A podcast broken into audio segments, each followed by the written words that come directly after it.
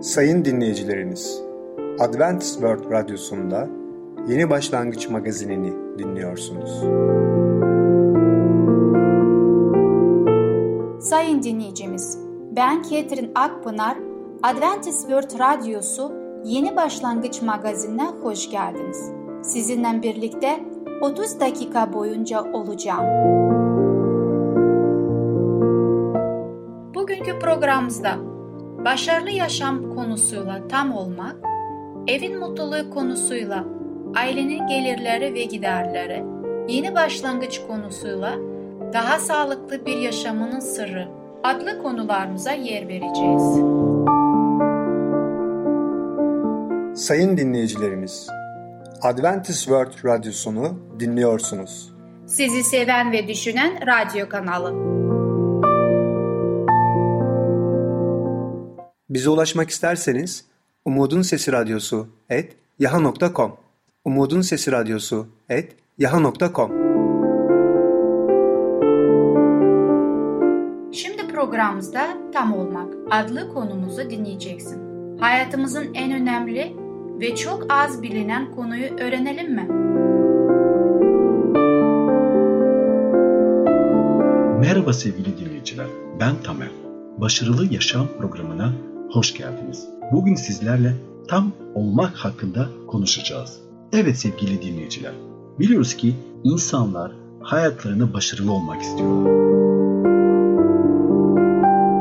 Düşünün, siz bir şirkette çalışıyorsunuz ve size verilen tüm işleri mükemmel bir şekilde yapıyorsunuz. Veya başka bir açıdan bakın. Siz firma sahibi oldunuz ve firma sahibi olarak mükemmel iş anlaşmaları yapıyorsunuz. Mükemmel projeleri yönetiyorsunuz. Veya diğer açıdan da düşünün. İnsan ilişkilerinde mükemmelsiniz. Ve aileniz var, aile kurmuşsunuz ve ailede de mükemmel bir ebeveyn oluyorsunuz. Kutsal kitaba göre mükemmel olmak demek ki olgun olmaktır. Mükemmel olmak bir tam olmak demektir. Bölünmemiş olmak demektir. Demek ki her insan kendi gelişine göre olgunlaşma yaşayabilir. Dolayısıyla her insan önemli olan gelişsin, büyüsün, aynı ortamda, aynı durumda kalmasın. Ve ona göre tabii ki büyürken, gelişirken de o bölünmemiş olsun, tam olsun. Allah'la olan ilişkilerine de olgun olsun ve tam olsun. İnsanlarla olan ilişkilerimizde de olgun olmak ve tam olmak çok önemlidir. Evet size bir olay anlatacağım. Bir insanın papağanı varmış ve bu papağan maalesef ve maalesef çok kötü sözler söylüyormuş. Çok kötü bir şekilde küfürlü, argulu kelimeler söylüyormuş. Hatta bu papağan hiç durmadan 5 dakika boyunca ve tekrarlanmadan kötü sözler söyleyebiliyormuş. Sahibi bir genç adam bu papağandan çok utanıyormuş ve bu problemin çözümü için bir yol arıyormuş. Ve ne yapsın? Papağanla bir şekilde anlaşmaya çalışmış. Lütfen ne olur ne olur sen böyle davranma, kötü konuşma. Papağan sanki söz vermiş gibi olmuş ama asla ve asla sözünü tutmamış ve daha sık ve daha fazla kötü sözler konuşmaya devam etmiş ve böylece genç adam daha da sinirlenmiş. Ne yapacağını artık bilemeyerek papağanın neredeyse gırtlağına sarılmış. Papağan bunu görünce sanki geri adım atıyormuş gibi olmuş ama özgürlüğüne kavuşunca tekrar eski yolundan kötü sözlere devam etmiş. Bu kez genç adam papağanı mutfaktaki bir dolaba saklamaya çalışmış. Orada onu tutup böyle bir ceza alıp belki de papağan tövbe edecek veya papağan vazgeçecek kötü kelimeler söylemekten. Ve bakmış ki papağan tam tersine daha kötü davranmaya başlamış, çizmeye başlamış, yine kötü sözler konuşmaya devam etmiş ve huysuzluk yapmaya devam etmiş. Bundan dolayı bir sonraki adım artık bilemiyormuş genç adam ne yapsın? Çünkü insanlar önünde çok utanıyormuş papağanın yaptığı bu kötü sözler konuşmasından dolayı. Artık son çare olarak genç adam şöyle demiş. Ya ben bu papağanı artık ne yapacağım? Buzdolabına atacağım. Ve tabii ki buzdolabında farklı farklı yiyecekler varmış. Dondurulmuş tavuk, dondurulmuş başka yiyecekler varmış. O da papağanı oraya atmış. Papağan biraz çırpınmış, biraz oradan bir şey konuşmaya devam etmiş ve ondan sonra birdenbire genç adam görmüş ki buzdolabından bir sessizlik geliyor. Bir sessizlik var. Dolayısıyla acaba ne oldu diye birkaç dakika sonra merak etmiş ve buzdolabının kapağını açıp bakmış ki papağan sakin bir şekilde orada duruyor ve ona bakıyor. Elini uzatınca papağan uslu bir şekilde kolunun üstüne durmuş, orada konmuş ve böylece uslu uslu artık hiçbir kötü söz söylemeden devam etmiş. Papağan Sadece tek bir soru sormak istemiş. Lütfen bana söyler misiniz demiş. Orada içeride bulunan yani buzdolabının içinde bulunan tavuk acaba ne söyledi ki bu hale Evet sevgili dinleyiciler, biliyoruz ki biz insanlar olarak yani zorlamayla daha iyi olamayız. Zorlamayla mükemmel ve tam olarak, büyümüş olarak, olgunlaşmış olarak olalım. Bu içimizden gelmesi lazım. Tabii ki bu da Yüce Allah'ın kelamını okuyup oradan o sonsuz gerçekliği öğrenip başarabiliriz. Yakup Peygamber bize ne diyor? Diyor ki bizim başımıza gelen denenmelerde, krizlerden ne oluşacak? Dayanıklılık, azimlilik ve istikrar oluşacak ve böylece bizim yetkin olmamıza yardımcı olacak. Olgun olmamıza yardımcı olacak. Mükemmel olmamıza yardımcı olacak. İnsanlar mükemmel olmadan da Allah tarafından kurtulacaklar. Evet sevgili dinleyiciler. Bizim illaki mükemmel olmamız gerekmiyor. Allah'ın cennetine girmek için. Hatta bir şey ödememize, bir şey yapmamıza da gerekmiyor. Çünkü Yüce Allah bize cennete gitmeyi bir hediye olarak veriyor. Hak etmediğimiz bir hediye olarak. Ama tabii ki biz bu hayatta daha iyi olmak istiyoruz. Başarılı olmak istiyoruz ve bunun için tabii ki Yüce Allah'ın tabii ki yardımına ihtiyacımız var. Yüce Allah'ın huzurunda mükemmel olan biliyoruz ki Efendimiz İsa Mesih var. Bundan dolayı cennete girmek için mükemmel olmamız şartı aranmıyor. Çünkü zaten o mükemmeldir. Ama yine de hayatımızın için mükemmel ve yetkin olma bir hedef olduğunu söyleyebiliriz. Aslında her imanlı daha iyi olması için bir hedef koyabilir ve yetkin olmak bizim için hedef olarak da belirlenebilir. Biz daha iyi olmak için ömür boyu çabalıyoruz. Yetkin olmak için karakterimizi geliştiriyoruz. Tabii ki Elçi Paulus da demiyor ben mükemmelim. O ben bu hedefe doğru ilerliyorum. Demek ki önemli olan büyümek, aynı durumda durmamak, gelişmek. İstersen kim ol biliyoruz ki Yüce Allah'ın yardımıyla en alt pozisyondan bile, en kötü durumdan bile Yüce Allah her insanı kurtarabilir. İşte hayat budur. Daima ve daima iyi olmak için çabalamak ve ilerlemek, eskisini unutup ileriye uzanmak. Bu hedeflere ulaşmaya başladığımızda biz de bazı değişiklikler tespit edeceğiz. Göreceğiz ki aynısı kalmıyoruz. Aynı durumda durmuyoruz. Biz manevi konforu yaşayacağız. Biz toplumsal konforu yaşayacağız. Ayrıca duygusal bir konfor da yaşamış olacağız. Görüyoruz ki nasıl Allah sende çalışıyorsa ve sen manevi olarak büyüyorsan aynı şekilde Yüce Allah da bu süreci hiç durmamasını sağlayacak. Daima ve daima daha ileriye gitmemiz için, daha iyi olmamız için, daha olgun olmamız için Yüce Allah bize yardım edecek. Tam olmak ne anlamına geliyor diye sorusuna gelince bölünmemiş olmak anlamına geliyor. Senin sözlerin ve eylemlerin yaptıkların uyumlu olsun. Yani sözün ve eylemlerin aynı olsun. Hayatın ve söylediklerin aynı olsun demektir. Aslında yetkin olmak bu anlamına geliyor. Tüm bunlar krizler aracılığıyla oluyor. Bu sevinmek için bir sebeptir. Sevgili dinleyiciler, bugünkü konumuz sona eriyor. Bir sonraki programına kadar hoşçakalın. Sayın dinleyicimiz, Tam Olmak adlı konumuzu dinlediniz. Bu hafta Cuma günü Başarılı Yaşam programımızı aynı saatte dinleyebilirsiniz.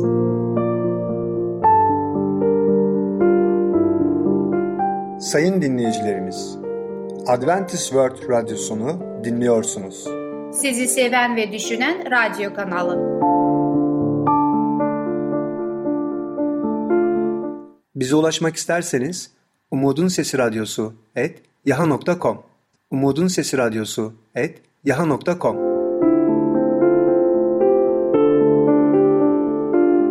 Şimdi programımızda ailenin gelirleri ve giderleri adlı konumuzu dinleyeceksiniz. Ailedeki bütün fertleri giderler ve gelirler hakkında öğrenmeleri gerekir mi? Merhaba sevgili dinleyiciler, ben Ketrin Akpınar sizlerle birlikteyim. Bugün konuşmak istediğim konunun ismi ailenin gelir ve gider durumlarıyla ilgili prensipler. Bir lanet mi yoksa kazanç mı? Para ister istemez bir lanete dönüşecek değildir. Eğer doğru yerde uygun bir şekilde kullandıysa paranın değeri yüksektir. ruhların kurtulmasına yardım ediyorsa kendimizden daha fakir olanlar için para kazançtır. Parayı ölçüsüzce ya da bilgisizce kullanmak kullanıcıyı tuzağa düşürür. Parayı tutkuyla ve kibirli bir şekilde kullanan kimseler için para kazanç olmaktan çok bir lanete dönüşür. Kendi kalbinde bilgeliği ve inceliği seçmek ve kalbinde sebat etme duygularını beslemek yerine her kim ihtiyaç duyduğunu miktardan daha fazlasını alırsa Rabbin emanet ettiği kapitali savurgan bir şekilde kullanıp sadakatsiz bir hizmetkara dönüşmesin ve hayali istekleri sahip olmasın diye çabalamalıdır. Ev sahipliğinde güvence Rabbin buyruklara aynı şekilde uygulanmaya devam etseydi, dünya ahlaki açıdan, ruhsal bakımdan ve şimdi içinde bulunduğu durumdan ne kadar farklı olacaktı.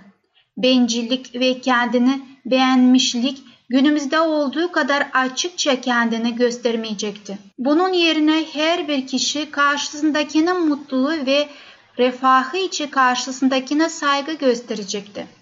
Fakir kesim zenginlerin baskısı ve demir topukların altında ezilmek yerine hem dinsel konularda hem de dünyevi konularda başka beyinlerin onların adına plan yapmasına ve düşünmesine izin vermeyecek kendi düşüncelerinde ve hareketlerinde özgür olacaklardır.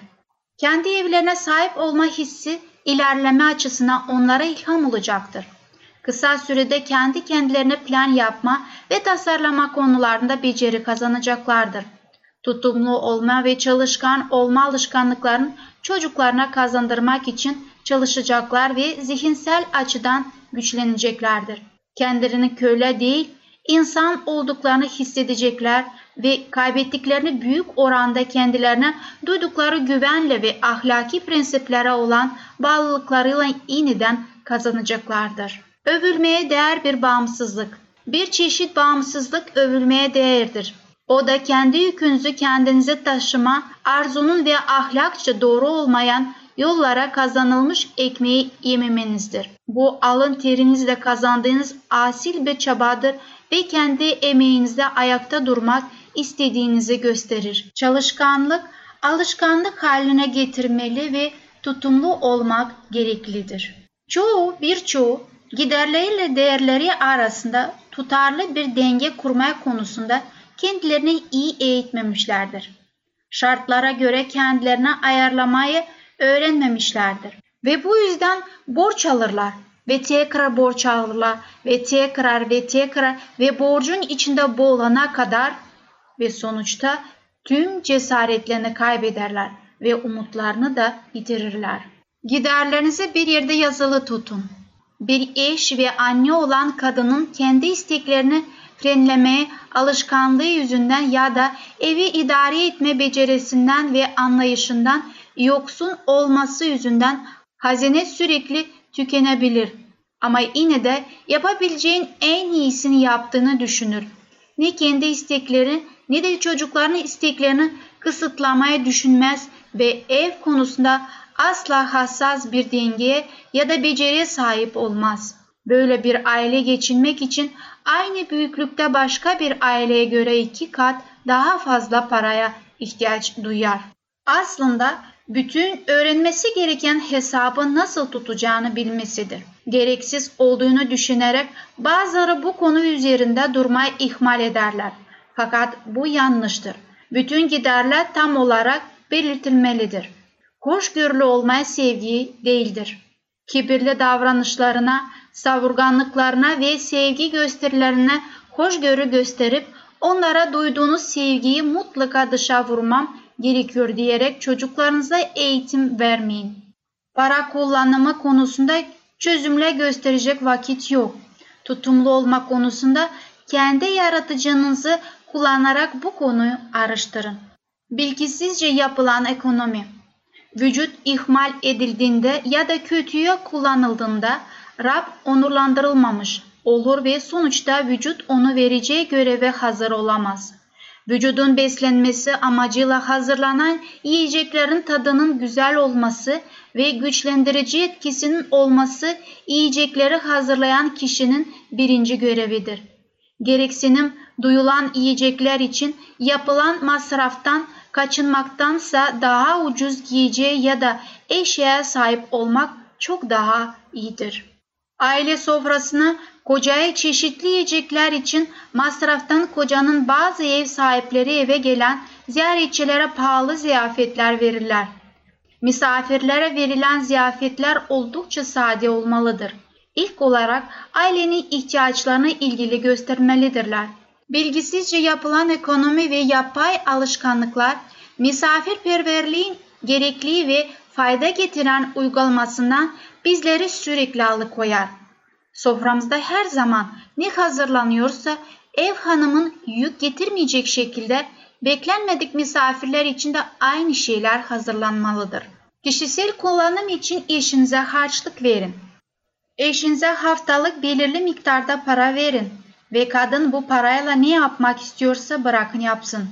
Siz kadının yaşamasına ya da hayatta anlamasına imkan vermiyorsunuz. Maalesef bir eşin tüm vaktini alan günlük programın da tam farkına varmış değilsiniz. Karınız mükemmel ve dengeli bir zihne sahiptir. Çuval kumaşından yapılmış giysileri vücuda giydirmekle kalbi temiz tutamayız ya da kutsal yapamayız. Rahatlık, konforu ve hayatta tat veren bütün işlerden evi yoksun bırakmayız. Rab halkının konforlu ve huzurlu bir yaşamdan yoksun kalmalarını istemedi. Sevgili dinleyiciler, bir konun daha sonuna geldik ve bir sonraki programa kadar hoşça kalın. Sayın dinleyicimiz, Ailenin Gelirleri ve Giderli adlı konumuzu dinlediniz. Bu hafta cumartesi günü Evin Mutluluğu adlı programımızı aynı saatte dinleyebilirsiniz.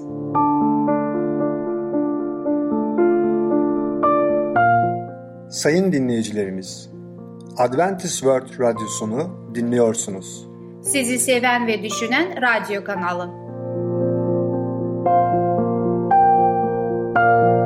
Bize ulaşmak isterseniz Umutun Sesi Radyosu et yaha.com Umutun Sesi Radyosu et yaha.com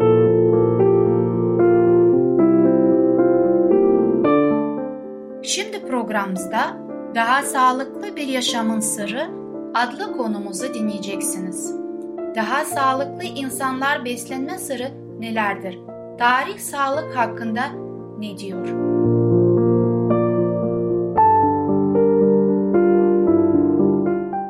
Merhaba sayın dinleyiciler. Yeni başlangıç programımıza hoş geldiniz. Ben Fidan. Bugün sizlerle daha sağlıklı insanların sırrı adlı konuyu işleyeceğim. Orta Doğu tarihteki ilk vejeteryan deneyim. Kutsal kitabın Daniel bölümündeki bir gerçek beslenme öğrencilerinin dikkatini çekmiştir. Yeni Babil kralı Nebukadnezar, İsa'dan önce 586 yılında Kudüs'ü işgal ederek Yahudiler dahil Filistinli diğer ulusları Babil'e sürgün etti. Daniel ve diğer üç İbrani genç de Kildane dilini ve kültürünü öğrenmek ve Kral Nebukadnezar'ın sarayında hizmet etmek için Yahuda krallığında Babil'e sürgün edildi. Babil, İsa'dan önce 6. yüzyılda yemyeşil ve olağanüstü güzellikteki bahçeleriyle antik dünyadaki en muhteşem diyarlardan biriydi. Daniel ve üç diğer İbrani genci sürgünde kralın sarayındaki yemek salonunda bir masa etrafında oturuyorlardı. Daniel şöyle dedi. Saygıdeğer efendim, affedersiniz. Biz bu yemekleri yiyemeyiz. Ne diyorsunuz?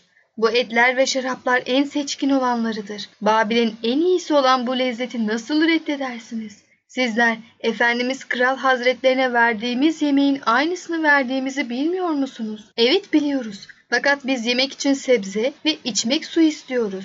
Siz çıldırmışsınız dedi harem ağası. Eğer kral bu etleri yemediğiniz için güçsüzleştiğinizi ya da yüzünüzün solgunlaştığını duyacak olursa mevkimi hatta hayatımı riske atmış olurum. Umarım sizin sağlığınızdan benim sorumlu olduğumu biliyorsunuzdur. Pekala dedi Daniel. Sizi asla kırmak istemiyoruz. O zaman bırakın şunu deneyelim. 10 gün boyunca yemek için bize sadece sebze verin. Bir sürenin sonunda gelin ve yüzlerimize bakın.